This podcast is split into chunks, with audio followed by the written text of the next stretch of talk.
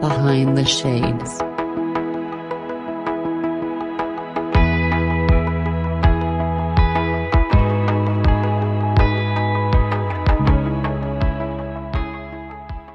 Are there ways that you help your clients, your the women you you speak with, right? Are there ways that you assist them into being in the moment, not five minutes later on or the next day thinking, well, if I don't do this, he's not going to call me back. Like, how do you help yeah. them in the moment to stay in the moment?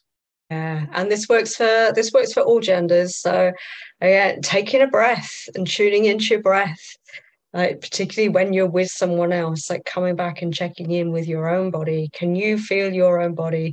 Have you gone off into your head? It's coming back into your breath. Um, something that can really help. It sounds really silly but just like wiggling your toes because if you've been up in your head like wiggling your toes can bring you right back into your body. Um, and see see where you're holding tension in your body. Are you are you tense in places that you don't need to be? Like you know the more we can be relaxed the easier it's going to be. And if in doubt like eye contact is really helpful. Um, breath can just be such a wonderful such a wonderful wonderful tool.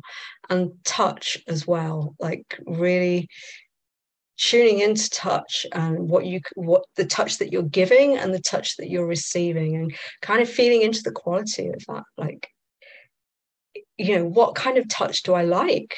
What kind of touch do i like to give? How how are they responding to that?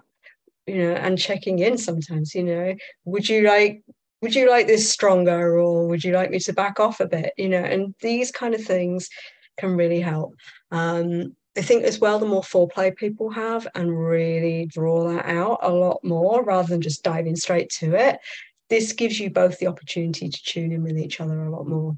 And then you're more likely to be on the same page. page. And also for women, they generally need a bit more foreplay. It's a generalization, but generally men get aroused very quickly.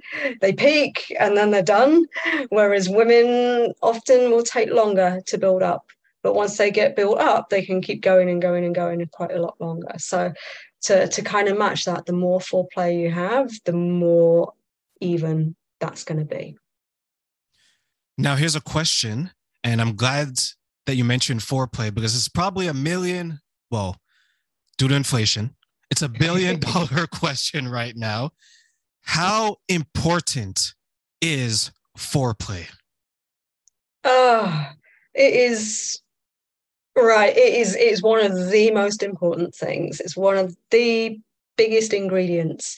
Um, we think of baking a cake, like we would make it would be like the biggest main ingredient, I would say. Um, and somebody very wise, who I can't remember who it was, said that foreplay begins when the last lovemaking has ended. So that's when we want to start.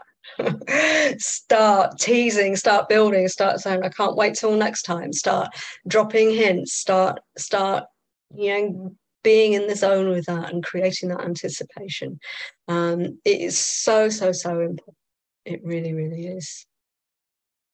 Is that something that is at the beginning and at the end of the actual intercourse? Yeah, so I, you know, we we can look at foreplay as kind of the lead in to everything that happens up until penetration or you know whatever's going to happen. Um, but it becomes a bit of a blurred line. I mean where does foreplay stop and where does lovemaking begin? You know there's there's um, it is a blurred blurred line there because we can have so much fun and sex is just sex is so much more than just penetration. There's so much more to it. Um, so that's what I would say. And I would also say as well that aftercare is also really important. Um, you know, that that spending time just to connect and spoon with each other or cuddle and just, you know, hang out in that lovely fuzzy space afterwards is delightful and delicious and is a really important part of the connection because that's when we've got the oxytocin and all the the the cuddle hormones and everything else that is that is in the mix there and it's it's it's a big part of it yeah i was telling one of my friends that cuddling is so important and it gets often overlooked um, especially in the aftercare part of it, right? Like after everyone has climax and you know you start to descend from your peak. And another friend, she made a joke about aftercare is that anyone who doesn't have aftercare, you might as well just leave the hundred dollar bill on the, the, the table and just leave. Right? Yeah. because that's that's what it sometimes it comes across as, right? Like Yeah. you finished, and then you know you can't wait to get your clothes back on and get out of there. Um, what's some of the common themes when it comes to sexual blockades for the women that you deal with and you help? Mm. So it can be, as we've already touched on, like I'm stuck in my head and I don't know how to get back into my body. Um, it can be being stressed. Like stress is such a big one. Like stress is huge.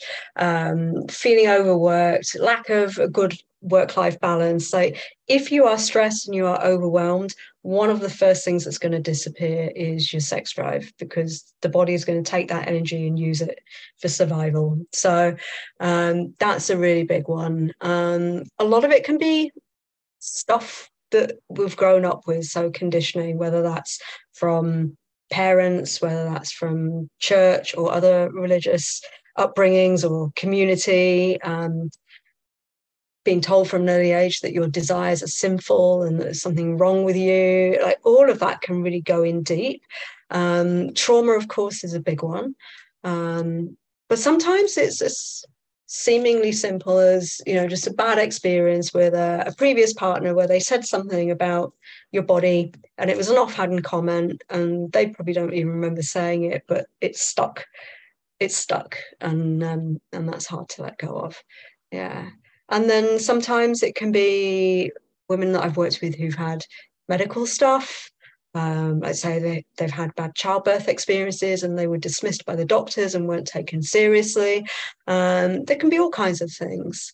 Um, yeah, there's there's many many different different things. Yeah. This is a conversation I love having because it takes me back to a time in my 20s where um, a friend at the time, she said that similar to what you just mentioned, there was a off comment, offhanded remark about her. And for the longest time, years went by. She's probably at this point, she must be close to 50 now. And she said that anytime she wanted to be sexually intimate, it had to be in the dark. Mm. The the drapes drawn, everything, right? Like now it's it's 2 p.m. where I am. The sun is shining. She could not be intimate during that time. Have you come across women who've experienced that? And if so, how do we help them? Yeah, yeah. I've I've worked with quite a number of women who have never let their partners see them naked, like at all, um, or have you know needed to have the lights off. Um, it's more common than people realize. Um, the sad thing is, then everybody feels like they're the only one. Um, that they're the only one who who goes through this, or they're the only one who feels blocked and shuts down midway through sex, or they're the only one that doesn't experience orgasm. Um, and it's so much more common than people think. Yeah. And there's so much that can be done about it. There really is. So some of the clients that I've worked with who had real hang-ups about stuff, um, once we've been working together for a few months, they're like, oh, I've now decided I love being on top because that's the position that brings me the most pleasure. And I'm now starting to have all these amazing orgasms because I don't care what my body looks like. I'm not, I'm not feeling insecure. I'm, I'm, you know, they've not been on a diet. Their weight hasn't changed. Nothing has changed other than that inner sense of self and feeling pleasure from the inside out rather than worried what they think their body looks like. And that's why I think for her it starts because it's all in the mind. Um, I haven't seen her naked, obviously, but um, the way she presents herself, she presents herself in an attractive way. But as you mentioned, it's not that uncommon. There's many of us who I can't, I haven't had an orgasm. I don't want my partner to see me naked. Um, even when you're in the moment and afterwards, they're under the blanket wrapped up until you get up and then they're getting their mm-hmm. their clothes on.